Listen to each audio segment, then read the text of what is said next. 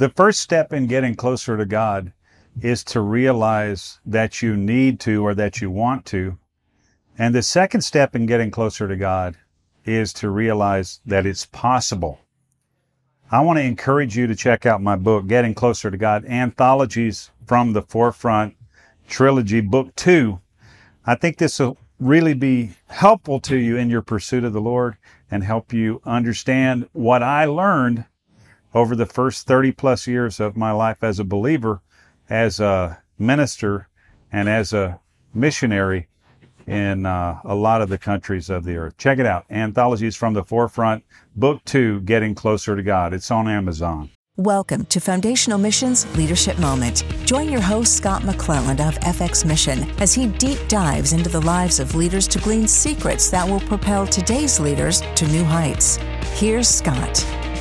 Hi, Scott McClelland here with your FX Missions from the Forefront podcast. Happy to be with you today, and uh, greetings from FX Missions Central. If you're getting this podcast, uh, please do share it with someone who uh, you know's interested in the subject of missions and ministry. We want to encourage you to take some steps out in your journey uh, with the Lord of obedience and then pushing forward the gospel into places where it wants to grow. Excited today to be joined by Timmy Ost. Timmy, greetings. Glad to be here, Scott. It's been a while since we've seen each other, but I'm glad, excited. This is going to be a fun day. well, thank you, man. Thank you. I was trying to think about how long it had been. And of course, you know, we're all moving around doing things. I think it might have been 2012 or in that range when we were working together on some missions uh, efforts in Central America.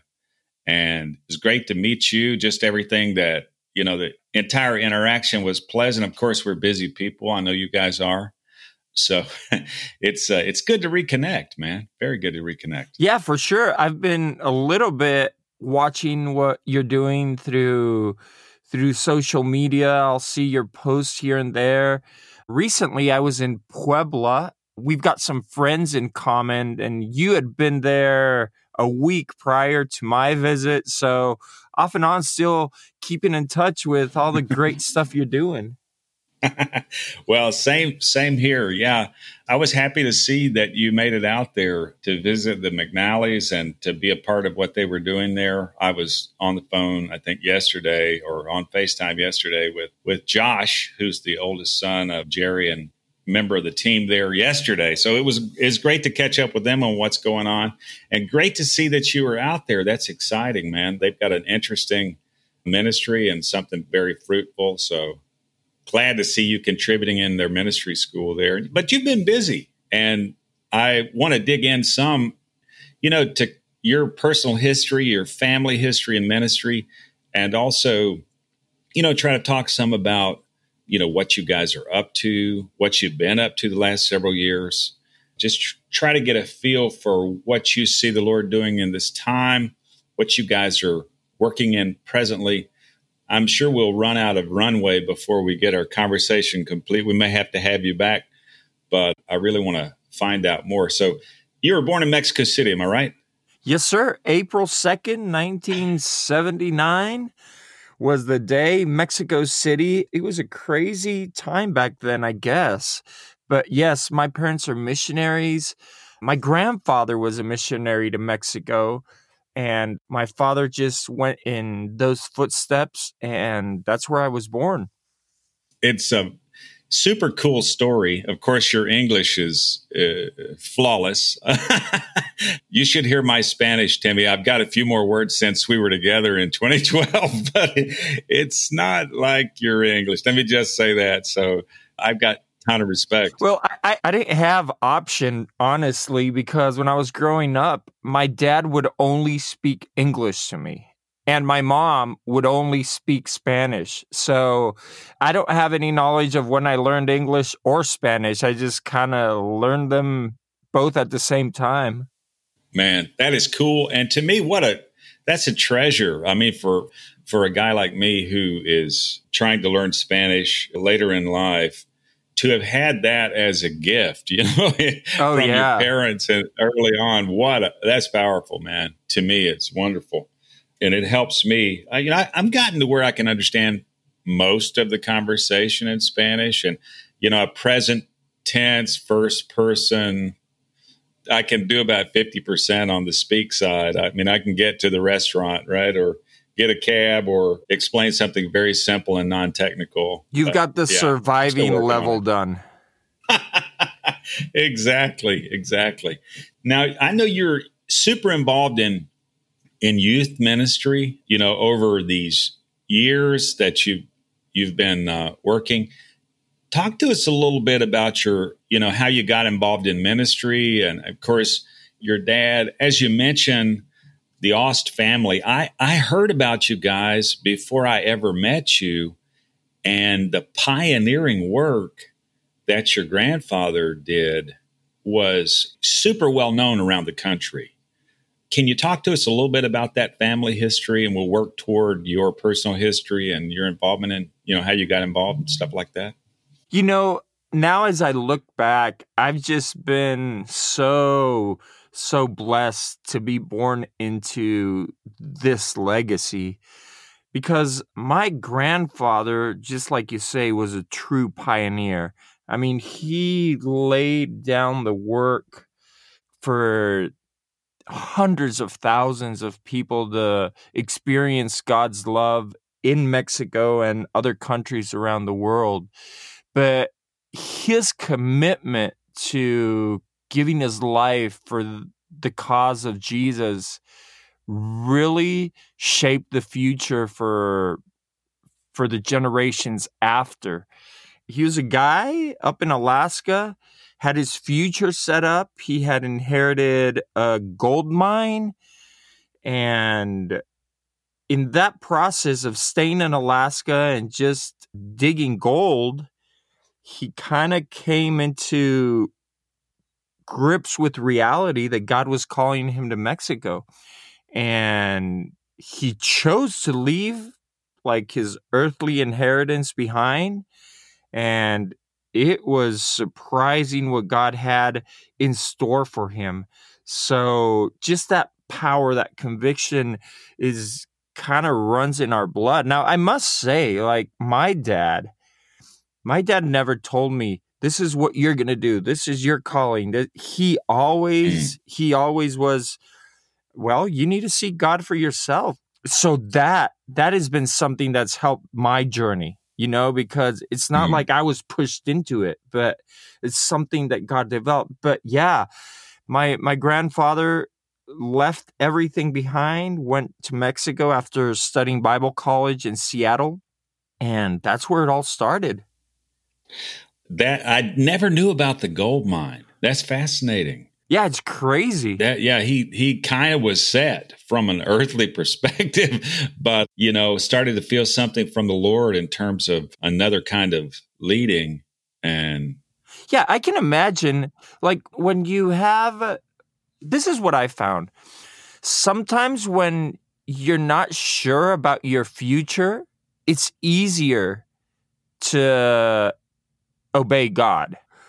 But when you've got a future set in the financial side of things, sometimes honestly, our human nature will lead us to stay comfortable with what we have. So when I come to terms with with that choice he made, it really helps me understand when you choose to follow God, you really have to be willing to lay it all down. Mm. Wow. True. I mean, that's something that is consistently and permanently true. Sounds like he reached that, whatever struggle he had personally, he reached that point, decided to go to Bible college, get prepared. What year did he get to Mexico? I'm not sure, but it was either late 40s or early 50s, Mm. somewhere in there. Wow. Late 40s, early 50s. That seems like a long time ago, but he went right to work. Now, where did he end up in Mexico? When he went to Mexico, where, where did he start his his efforts? So the very first outreach he had was in a small town called Los Herreras, Nuevo León, which is probably about an hour and a half south from the Laredo border. They, as a family, lived in Laredo and started doing a couple of outreaches. But the first, like the first person that came to to follow Jesus from his ministry was in a little town called Los Herreras, Nuevo León, and then he branched out into the Monterrey area. Okay. So, really, that town, for those of us who are, I mean, geographically challenged, or maybe those of us who've been through that area, Monterrey is just due south of Laredo, right? I mean, it's just straight down the road. And it sounds like this place where they started their first outreaches while living in Laredo, where it's about halfway to Monterrey from Laredo, or, or they're in the middle somewhere, maybe not halfway. Am I getting it right? Yeah, it practically is halfway between Monterrey and Laredo. Yes. That must have been a small town. I've, I've driven that very section of road a few times, and it's it's rocky, and uh, it still is. It, it, you know, it still is a very very small town. I mean, more than a town back then. It was probably more like a small village. Yeah, like maybe not a town. Of course, then Monterrey is. Uh, when I go to Puebla, I hear about how important, you know, the, the rank of importance. And I've been to Puebla a bunch of times and around the country, some as well, less so than in Puebla. But, you know, there's a little contention about which city in New Mexico is most important. Well, it, it depends who you ask. It, that's always what it's going to come down to yeah, yeah. So there's everybody. There's uh, everybody has their angle on their yeah importance level. Yeah, and, and it, somehow it's tied often to self importance to go with it, I, or it so it seems to me. But there's no contest that Mexico City's what they call the most important city in the country. But after that, anything is negotiable, right? oh, this is the thing. Mexico is so centralized that everything has to go through Mexico City. But every mm. city has their own little thing. Like Puebla is developed a lot like with the colleges and the university. So they're up there with the development of leadership and schooling and college. Monterrey, on the other hand, is very industrial. So they've got a lot of things. And then there's Guadalajara, there's Querétaro, there's there's a lot of cities that have really good things happening, but it's not like in the states. Like here in the states, there is so many big cities that are vital to the economy in in the country that Mexico is not quite there yet, but it, it's getting there little by little. Right. Yeah, for sure. I love Mexico. I've, I've been there north of 50 times. I mean, maybe, I don't know, I'll cross 100 at some point, but going very consistently for near 20 years. Super thankful for the people, everything I've experienced there. It's been it's been wonderful. And I, and I love it. I, Mexico City is not my favorite city. I got to say that. It's, we're gonna have some, we're gonna have some issues today. well, I, t- I feel overwhelmed. I mean, it's not like you it's just a lot to take in. Oh, it's I guess crazy. Is what it is, right? It's crazy, and probably that's why I love it. Well, yeah, but you're you're like a digital native when it comes to the internet when compared to to Mexico City, and I'm like this guy who's you know from the woods, no experience with anything that size. Beautiful place, so many, so much variety the richness of culture, the the wonder of the people. I really love it in that sense, but I do feel I still I've been through there probably 50 times, but I still feel overwhelmed by Mexico City. You just haven't experienced the Timmy Ost Mexico City tour. We got to make that a date, bro. That's got to happen. It's got to happen. That needs to happen. Yeah, because I, I, I could start to feel a little bit of. I mean, every time I find out, I get familiar with one part of the city, then I find out about another part of the city that I, you know, Las Lomas or Reforma or it's crazy. El Zócalo or, you know, or whatever. So we're going to do that. I think for me, the contest or the different commentaries on important cities always Monterrey is is in the top cities of importance in Mexico. Guadalajara is very important. Monterrey, there's some contest as to whether Guadalajara or Monterrey or Monterrey or Guadalajara, you know, what order they go in. Of course, you got Juarez and, and Puebla and, and some of these other cities. But Monterrey seemed like a strategic place for what began to happen in the history of the ministry there. You guys, after being in Laredo and then eh, getting the, the first conversions in that part between Laredo and Monterrey. you guys settled sort of a ministry base in the Monterrey area. Am I having it right? That's what I've heard or what I think I know. Yeah. As a matter of fact, the way it happened was it all started in this little town called Los Herreras but the main effort was based out of Monterrey. When that got settled in, then it was Puebla, actually. Then my grandfather moved to Puebla. Oh, wow. And then he moved to Mexico City. So it was a little bit of trying to figure out what was the best route. And I think, I think that because of him not going straight to Mexico City, that opened the possibilities of really reaching the whole country. Because if he would have gone straight to Mexico City, that's where he would have stayed. There is so much to do in that city. Mm-hmm. He probably would have just stopped there. But because of him not starting in Mexico City, it really helped him reach the rest of the country. That that's my angle anyway. Yeah, it makes sense what you're saying. It's kind of a progression.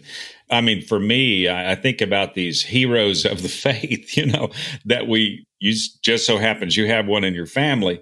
You know, the progress, you know, how God was moving them and the process they went through.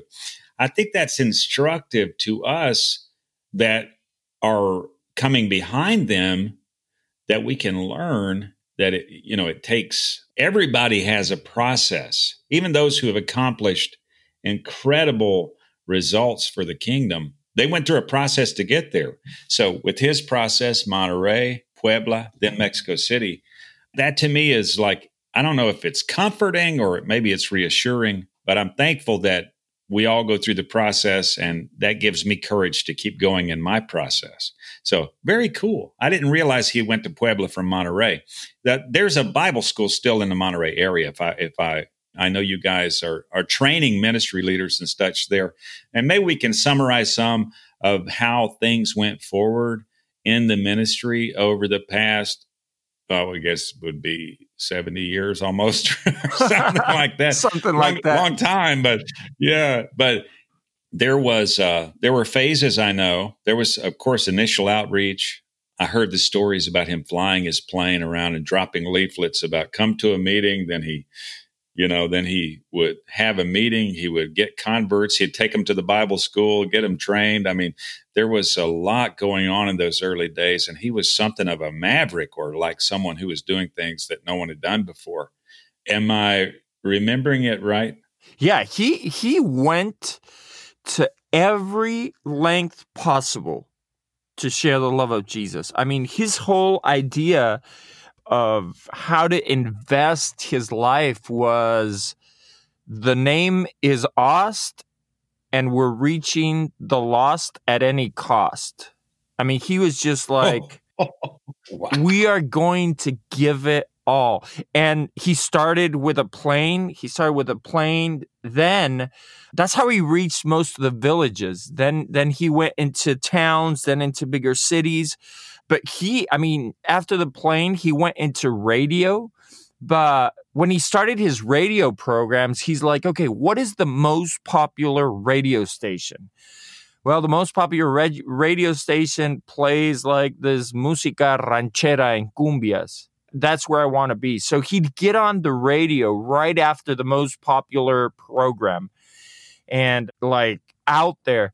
The way he actually got into Mexico City was amazing because God provided for him a brand new plane and he sold the plane and he went to Mexico City and bought an old wine warehouse. So hmm. so he got on the radio in Mexico City and he's like he starts advertising his service and he's like this wine warehouse shut down, but come and get some new wine. It's better. You're going to, it's going to be better for you. Just come and get some new wine. So what actually happened there at that first church he started was a revival. They started having services from 9 a.m. to 9 p.m. seven days a week. I mean, it was wow. nonstop for a couple of years there because people were like, new wine? Yeah. And then they'd show up and and people were just sharing the gospel. It was it was quite a run they had there as they went into mexico city. Wow. Now this this would have been well around what years that this particular when he got to mexico city? This probably would have been early 70s okay. Early 70s awesome. Awesome. Wow Whew, I'm just thrilled. You know, you're you're telling me more of the story than I knew. So I, am really I was I, I don't think any, you could go anywhere in the Christian community in, in Mexico and, and not people wouldn't be familiar with those efforts because we I think a lot of times from the states we don't really understand the process of the gospel in Mexico and sort of the contention, the Catholicism. You know, when we think about Catholicism in the U.S., we think about it as a denomination, as one of many, basically no different than a Methodist or or a Baptist or Episcopal or Presbyterian or whatever. That is not the case in Mexico. I learned that very early on. It's a really a different it's a different thing, and you know I think the early efforts to evangelize from a evangelical point of view, or however you call it, were met with some serious resistance. And I think it was, there was a lot of uh, just a different climate for the gospel. I know I'm not doing it justice, but I think what I've said is correct. It probably isn't complete. yeah. Uh, uh, just on the on the lines of that, one thing my my grandpa understood is we need to make a turning point because as you say catholicism is very different in mexico than here in the states. So one of the things he did as as he started he started mexico city and one of the small things he did was bringing a music band into the church so automatically that would make it different than what people are used to with the Catholic Church. So he started bringing drums in, uh, electric guitars and bass guitars.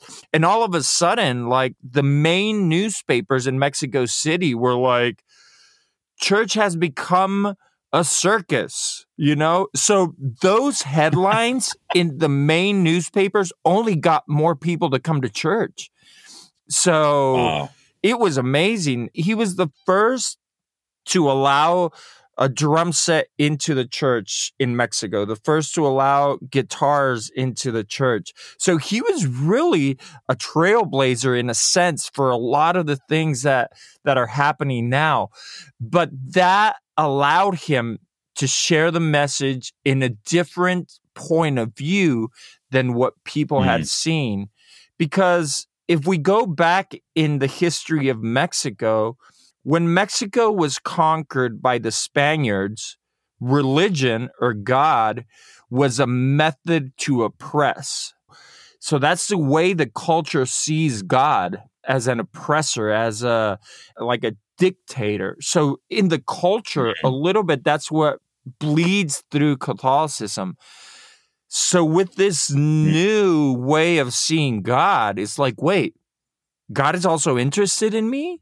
He also wants to heal me. He also wants to forgive me. So that was that was a turning point to so many people to really being able to experience the love of God. Wow. Yeah, th- Uh, actually, Thank you for joining Scott with today's leadership moment. We hope you've apprehended an inspirational nugget or two that, when activated in your own life, will be imparted into those you lead. You may contact Scott at scott at fxmissions.com. Visit fxmissions.com to learn more about how you can grow your own leadership and engage in missions. Until next time, good day, everyone.